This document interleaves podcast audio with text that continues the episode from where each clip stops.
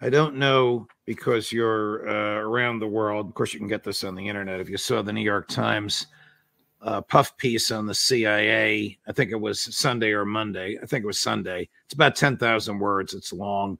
It obviously leaked what the CIA wanted uh, leaked, but some of it was rather startling that the CIA has 12 bases in Ukraine. Obviously, the Russians know where those 12 bases are and probably hear everything that's going on there. Uh, that the CIA is uh, showing uh, Ukrainian soldiers how to aim American weaponry so that it reaches inside Russia. So let me get this straight, Ryan Dawson. We have American weaponry being operated by American intelligence agents with American ammunition reaching inside the Russian border.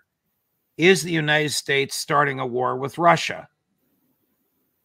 I believe it already did. I mean, everybody knows all of Ukraine. All the, when you say NATO, it's mostly the United States.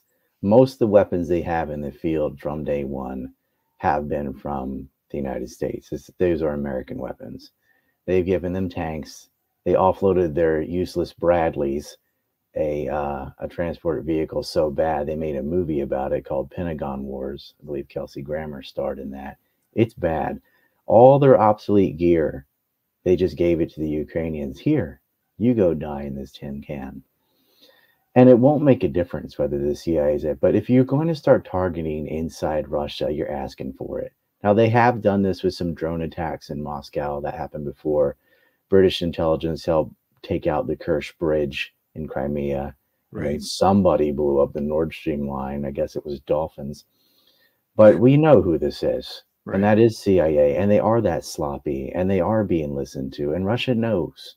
Now, but what would you like them to do? They can't, they're not going to attack inside the United States. But we have soured relations forever.